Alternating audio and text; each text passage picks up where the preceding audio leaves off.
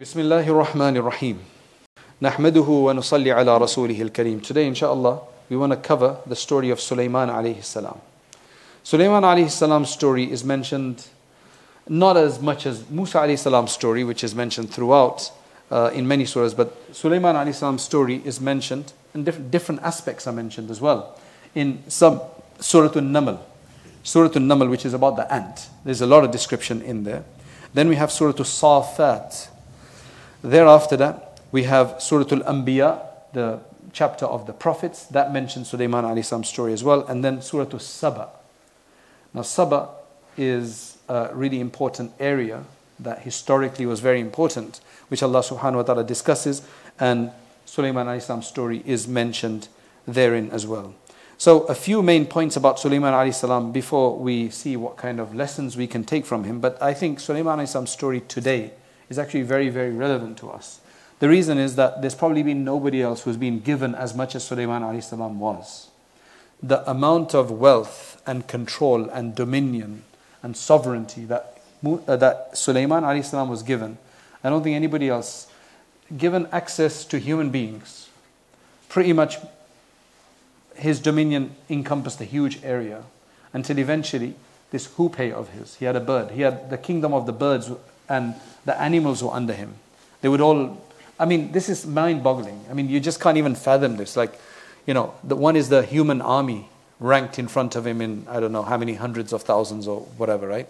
And then you've got all the animals that he had control over. He could listen to them, he could hear them. I mean, can you even imagine something like this? It's just difficult to even imagine that all the animals are standing there, you know, to his attention. It's just mind boggling. Not just that, the jinn as well.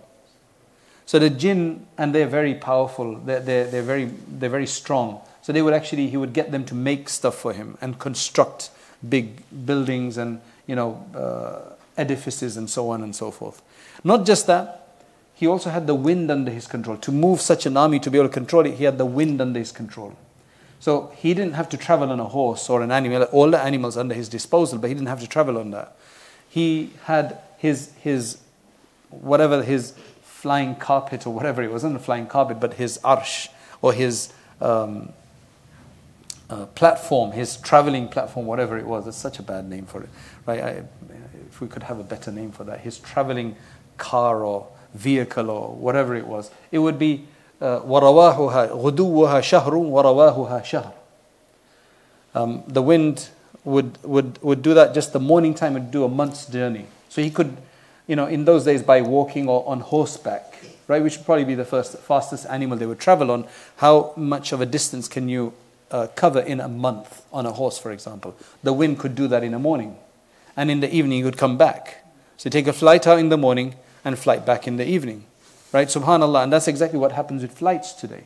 That's what they do. I don't know if anybody's done the equation of um, how many, how much of a distance it compares to in terms of a horse's distance of, of a flight. It'll be interesting to know, right? But he was doing that at a time when there was no such thing as flights or anything like that. In, in the morning, this he could he could control this. So he pretty much had everything under his control. He had actually made a dua for this. Give me a mulk, a dominion, which is not going to be appropriate for anybody else, which will not be befitting for anyone else afterwards. Now, with all of this, generally what happens is that wealth and control and position intoxicates. You know, everything has a fitna, meaning everything has a trial attached to it. That you'll do this, but this is the trial that comes with it. If, you're, if men are going to mix with a lot of women, there's going to be fitna there unless you're married, right? Meaning, if you're married to them. Generally, most people are married to one, they keep mixing with five. That's what happens in workplaces. You know, marriages break down because of that. There's a fitna with everything. Likewise, if you're going to uh, be in a sweet shop all day, right, you're probably going to eat some sweets. And then you've got diabetes, you're trying to be on a diet. You're in a fitna, man. You're in a wrong place for that kind of stuff. Likewise, if you're fasting and you're sitting around with all of these drinks and chocolates, and I mean, that's the wrong thing to do. It's a fitna that you're going to, you know, be involved in. So, likewise, when you have a lot of money or position, it generally makes you feel stronger, self confident, secure, independent. Think about it. Because when you can buy whatever you want, when there's nobody to question you, because you are the one who's the boss, you are the boss, then who's going to question you? So you feel like you can do what you want. Unless you've got some kind of consciousness of somebody higher than you, Allah subhanahu wa ta'ala, you could then end up being unfair, unjust, oppressive. That's exactly what happens. This is why people with a lot of power they end up doing this kind of stuff if they don't have some kind of balance in their life. And the best way to have balance is through Allah subhanahu wa ta'ala. Um, and th- this is what it does it intoxicates you, it makes you feel invincible. Musa uh, Sulaiman had the greatest dominion, more than any other prophet, more than any other person before him and after him, but yet he did not. Anishkur li, he, he kept making dua that I want to be thankful. And he kept, kept being thankful to Allah subhanahu wa ta'ala. He was constantly just. So, for example, let's just mention a few of his stories. We don't have the time to mention all of his stories. In fact, some of his stories are mentioned all together. I can mention the verses to you and you can even check them up later. But Sulaiman was the son of Dawood alayhi salam. Dawood alayhi salam himself had certain miracles Allah had given him. وَأَسَلْنَا لَهُ عَيْنَ الْقِطْرِ Allah subhanahu wa ta'ala had made um, uh, mold, uh, metal, um, uh, what do you call it, uh, copper and other things, uh, he was able to mold them to his way, and he used to make uh, coats of armor with it. That was one of the ways he would do that. N- number two, he had a very good voice, right? And people would just be amazed by his voice. Sulaiman al-Islam became, وَوَرِثَ سُلَيْمَانُ دَاوُدَ So Dawood al-Islam, we already know about him. He's one of the mightiest prophets among the Bani Israel. He was a, they, were, they were prophets to the Israelites. Sulaiman alayhi becomes his inheritor and Allah gives him a lot more. There was a story that took place about uh, two women. One of them had a young child. It was her child. The, there was an older one, there was a younger one. The older one hadn't had a child. And suddenly this younger one comes and claims the child and says, That's my child. So they're both arguing over this child. Maybe she couldn't have a child or whatever. That's why she wanted a child. You know, that's what they go and do. They snatch children, right, from hospitals, or they get surrogate children, right, or they buy children. Unfortunately, you know, or whatever they ado- adopting children. Okay, that's a better thing, right, of those who don't have. So they were both arguing. So they were brought to um, Sulaiman alayhi salam, and Sulaiman alayhi salam said um, no, first they were brought to Dawood alayhi salam. And Dawood alayhi salam made a judgment for who? Who remembers the story? Hmm? Well, he gave it to the one who he was not. He, he, he gave it to, I think he gave it to the younger one, right, from what I recall. So, the, Sulaiman alayhi salam, he said, hold on. Now, there's a linear approach and there's a lateral approach. Sulaiman Islam said, The way to make this judgment is this bring me a knife. Right? Now, it's got nothing to do with this story and nothing to do with the case. He says, Bring me a knife. So now both of these women are watching what's going on. So he says, Okay, what I'm going to do is since you're both claiming it and none of you have proof, let me slice this baby in half. And I'll give you one half and I'll give you one half. The older one at that moment said, No, no, no, no, no, no, no, just give it to her. It's hers, give it to her. Now, from that, he figured out that it must be for the older one because she's got more. It's not like that other one didn't care for the child, but it's just this one spoke out first. So the idea was that this is my child, I'd rather keep the child alive than to get half a child and let him be killed. It's a lateral approach. It, you know, it's another way of thinking. And Sulaiman had that understanding. Now, one of the uh, uh, one of the occasions there in Surah An-Naml, the reason why this whole surah is called Surah An-Naml is the story of the ant. We just uh, you can go and read it. It's from verses uh, 16 uh, to verses 19. You can go and check that out for yourself and read it in detail because we don't have the time to go into all of that detail. But it says that once he's going in his glory with all of his forces and everything, and suddenly, because he was able to hear, what does it mean he was able to hear? He was able to hear and understand. Uh, scholars, if you look at the tafsirs, they have all of these opinions of exactly how is he? Was he able to learn the language? Did he know how ants spoke? Did he know the alphabet as such, or whatever the noises they make? And what's really interesting is that ant is a very, very interesting creation of Allah subhanahu wa ta'ala itself. Okay? So they have different views, different opinions. Allah gave them an understand, they could perceive from there what they're saying, or they actually knew the language, or whatever. Allah knows best, but we do know that He understood it. Because it says that as He's going, there's an ant hill, and there's some ants there uh, scurrying around. And suddenly an ant says to the others, Namla, just one single ant says that, look, you better get into your, uh, into your hollow in the ground. Because when this they're not going to check it. They're too big. You know, they can't maybe even see it. They weren't necessarily complaining. It was just being cautious. Scholars have dis- discussed that are they complaining or are they just being cautious? You know, when it's complaining that they're not going to see you because they're too big. No, not necessarily. They can't notice you. They're so small. So get into your, um, into your hollow in the ground, into your burrows.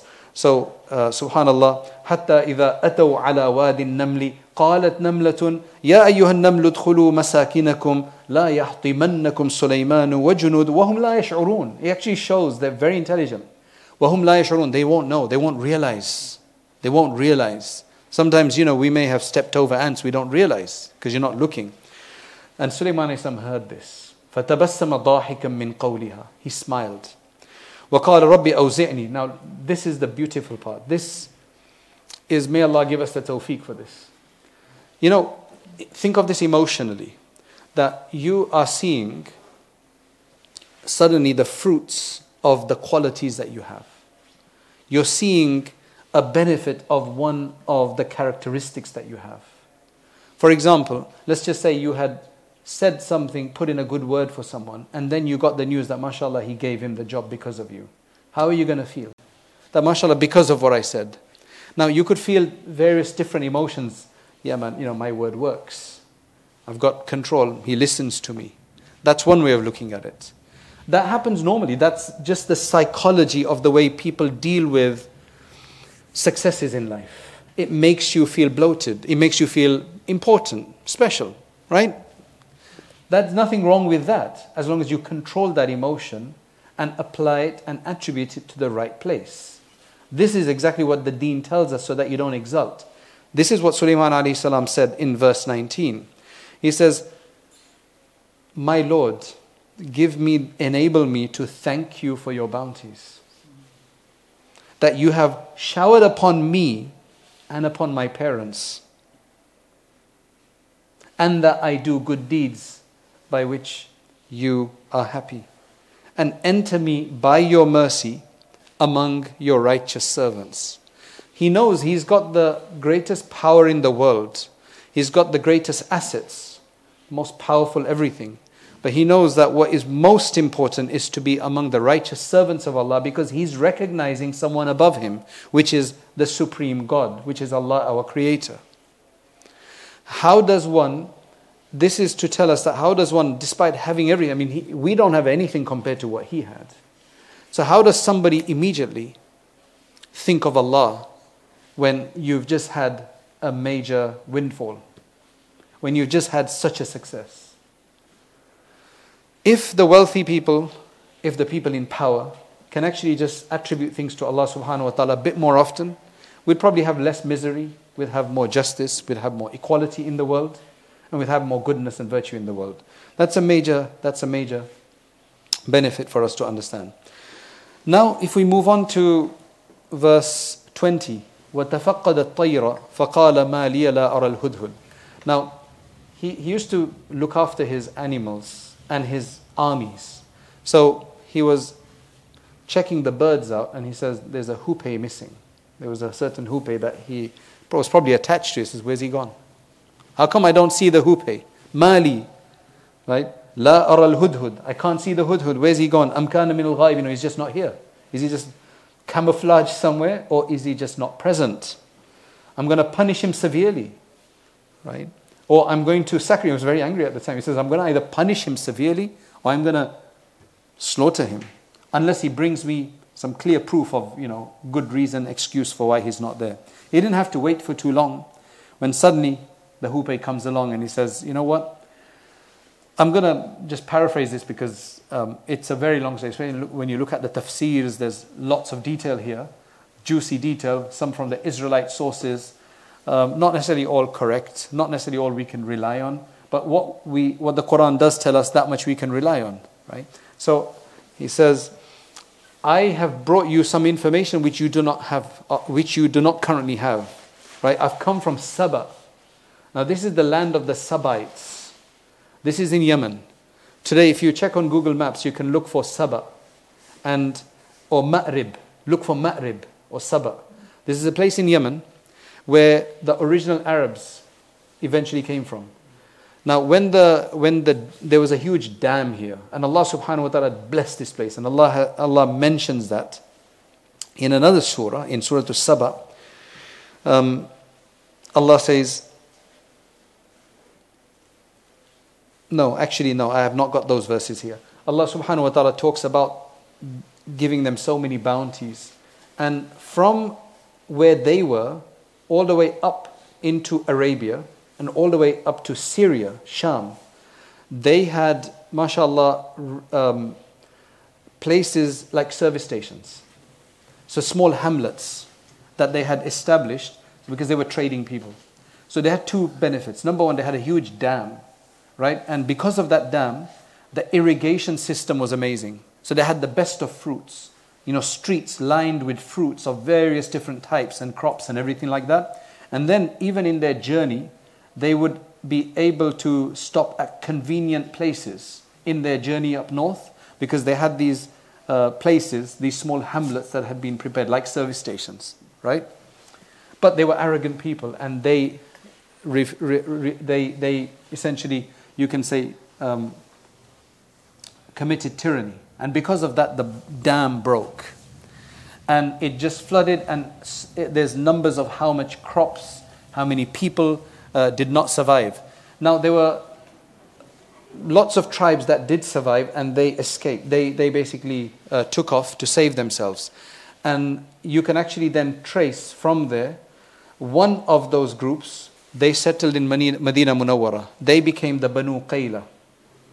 Right? And that's from whom came the Aus and Khazraj right? So from there, there's different groups that went to different places. Now, this is not a history lesson, right? Because about Sulaiman alayhi salam. Just trying to tell you that the Hudhud had gone to this area and found the, their queen. Their queen was called Bilqis, right? Bilqis. What do they call it in English? Sheba, generally referred to as Sheba, probably from Saba, because that's her name was Bilqis. It's not Saba, Sheba. Maybe that's where they get. That looks like a uh, Ethiopian term, I think. There's lots of traditions about, about her describing her. But that's, they were ruled by Bilqis. Now, they did not believe in God. They did not believe in God. So that's why uh, Hudhud came and told him this information. So now the story is, is long, but what exactly happened is Sulaiman salam sent her a note. So through the hoopoe, this bird, and the note was Bismillahir Rahmanir Rahim. Allah ta'lu alayya. Wa'tuni muslimin. Probably one of the shortest letters ever written that we've got documented. In the name of Allah, most gracious, most merciful. Don't try to overcome me. Don't try to be uh, don't try to attempt tyranny over me. And come to me in submission. That's it. Now she's a ruler. She's a sovereign. So when she gets this, she's like, you know, generally when people get those kind of things, like the, the leader of the Persians at the time, the Khosrows, at the time the Prophet ﷺ, he was so arrogant, he just tore the letter up. Didn't realize that this is coming from somewhere, you better be careful. Nobody writes letters to you like this unless they mean something and they have the power of something. So she consulted. You can tell she was a decent person. She was consulting. What should we do about this? Now, to how did the, the, the, the tafsirs, they mentioned that how does Hoopoe get this letter to her? She's constantly well guarded. It says that she was in her room, in her private chamber, and there was a window open. So what he did, she was sleeping, so he went in from there and he dropped the letter there, right? And then he sat there waiting for her. When she woke up, she's like, Where did this come from? I'm guarded. Nobody can come in here. And then she's looking around, suddenly she sees towards, looks towards the window and sees the hoop and realizes and then looks at it. So it's all quite amazing the way uh, it was. It was quite incredible for her. She makes a mashwara and she says that, look, if this guy is a king, the person who's telling me to come, if he's a king of the world, like a normal, not really God and all of this claim that he's making, then let's figure this out. So they decided to take some huge gifts and send them. Because if he's a worldly person, gifts that's exactly what I want. right? So he would be happy with that. And Sulaiman alayhi said, no. فَلَمَّا جَاءَ سُلَيْمَانَ when they, came, when they came with that to Sulaiman alayhi the delegation, not Sheba, she did not come, the Bilqis, it was her people. قَالَ أَتُمِدُّونَنِي بِمَالٍ Are you trying to increase me in wealth that Allah has given me so much? You're trying to add to my wealth? فَمَا آتَانِيَ اللَّهُ خَيْرٌ Whatever Allah has given me is much more superior مِمَّا آتَاكُمْ بَلْ أَنْتُمْ بِهَدِيَّتِكُمْ تَفْرَحُونَ You be happy with your, with your gift. You be happy with it. You enjoy it.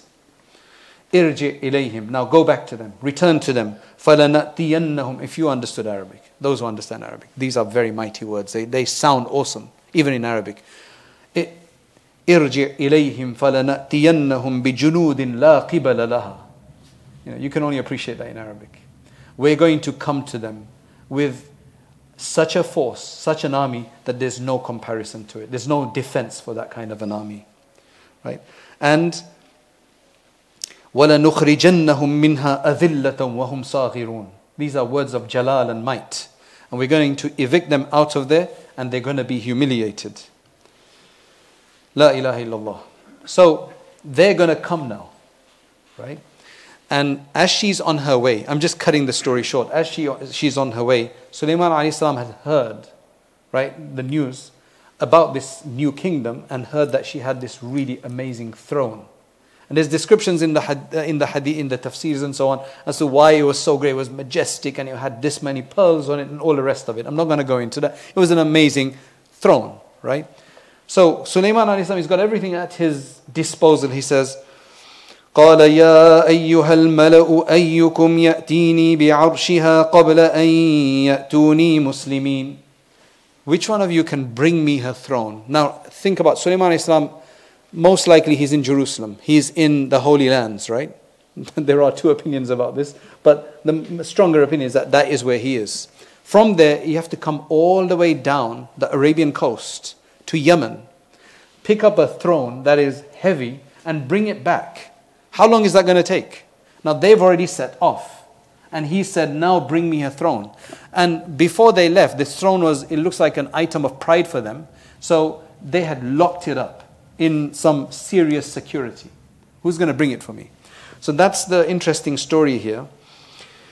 قال عفريت من الجن one of the jinn that were at his disposal he says أنا آتيك به قبل أن تقوم من مقامك I will bring it to you before you can stand up. So before I could stand up like this, it'll be here. That's fast enough. I'm just wondering, from a perspective of physics, how can you do that? You know, the law of resistance and all of this. How do you get a throne like that and go, I mean, first go so fast, travel so fast, come back within a few seconds? How, how is that possible? Right? But this jinn could do it. Right? I've got some ideas about this, I'll explain. وَإِنِّي عَلَيْهِ لَقَوِيٌّ أَمِينٌ I am fully able to do this and I'm trustworthy, I'll bring it. قال الذي عنده علم من الكتاب. Now remember, I talked about Ismullah al-A'zam, right? The mighty name of Allah. There was somebody, who, well, this is not necessarily Ismullah, Ismullah al-A'zam. He says the one who had the knowledge of the book. This is Asif ibn Barkhiyya, apparently, right? Who was there. He had certain formula that he had some knowledge by which he says, أنا آتيك به قبل أن يرتد إليك طرفك. How much faster than before you stand up? Like, how much more faster?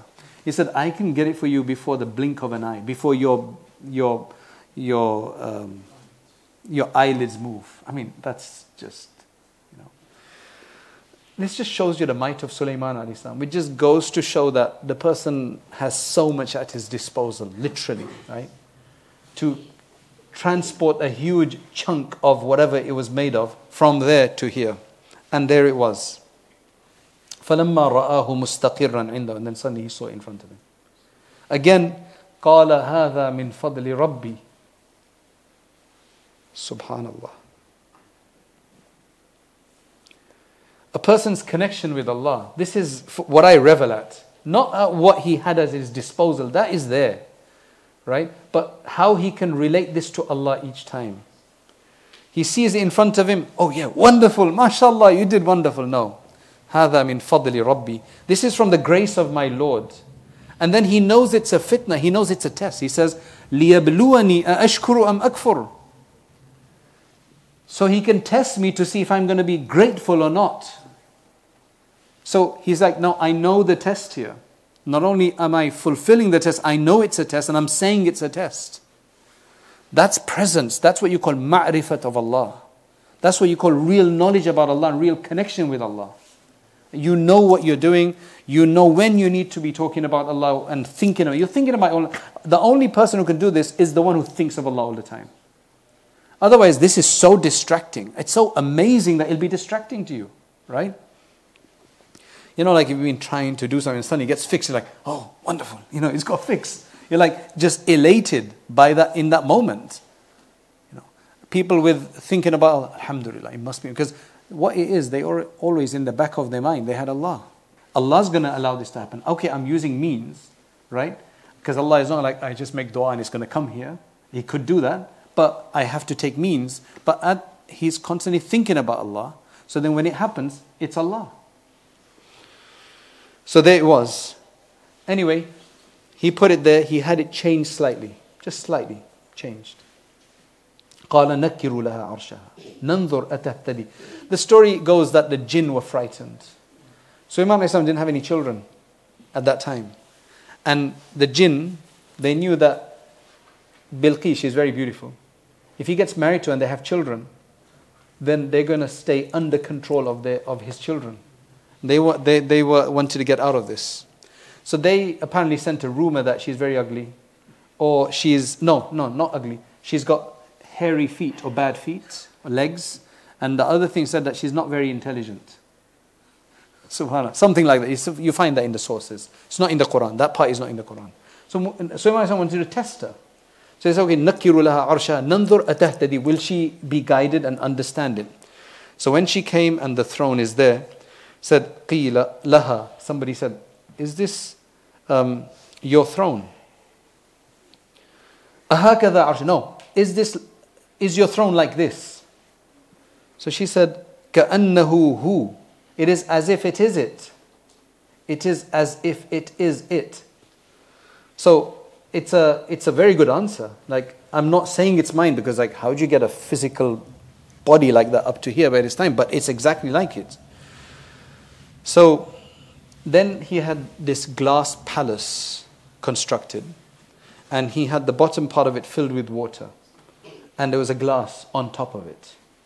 So if it was so clear that you couldn't see the glass, you thought it was water. You know, he had all of this at his disposal, all this technology.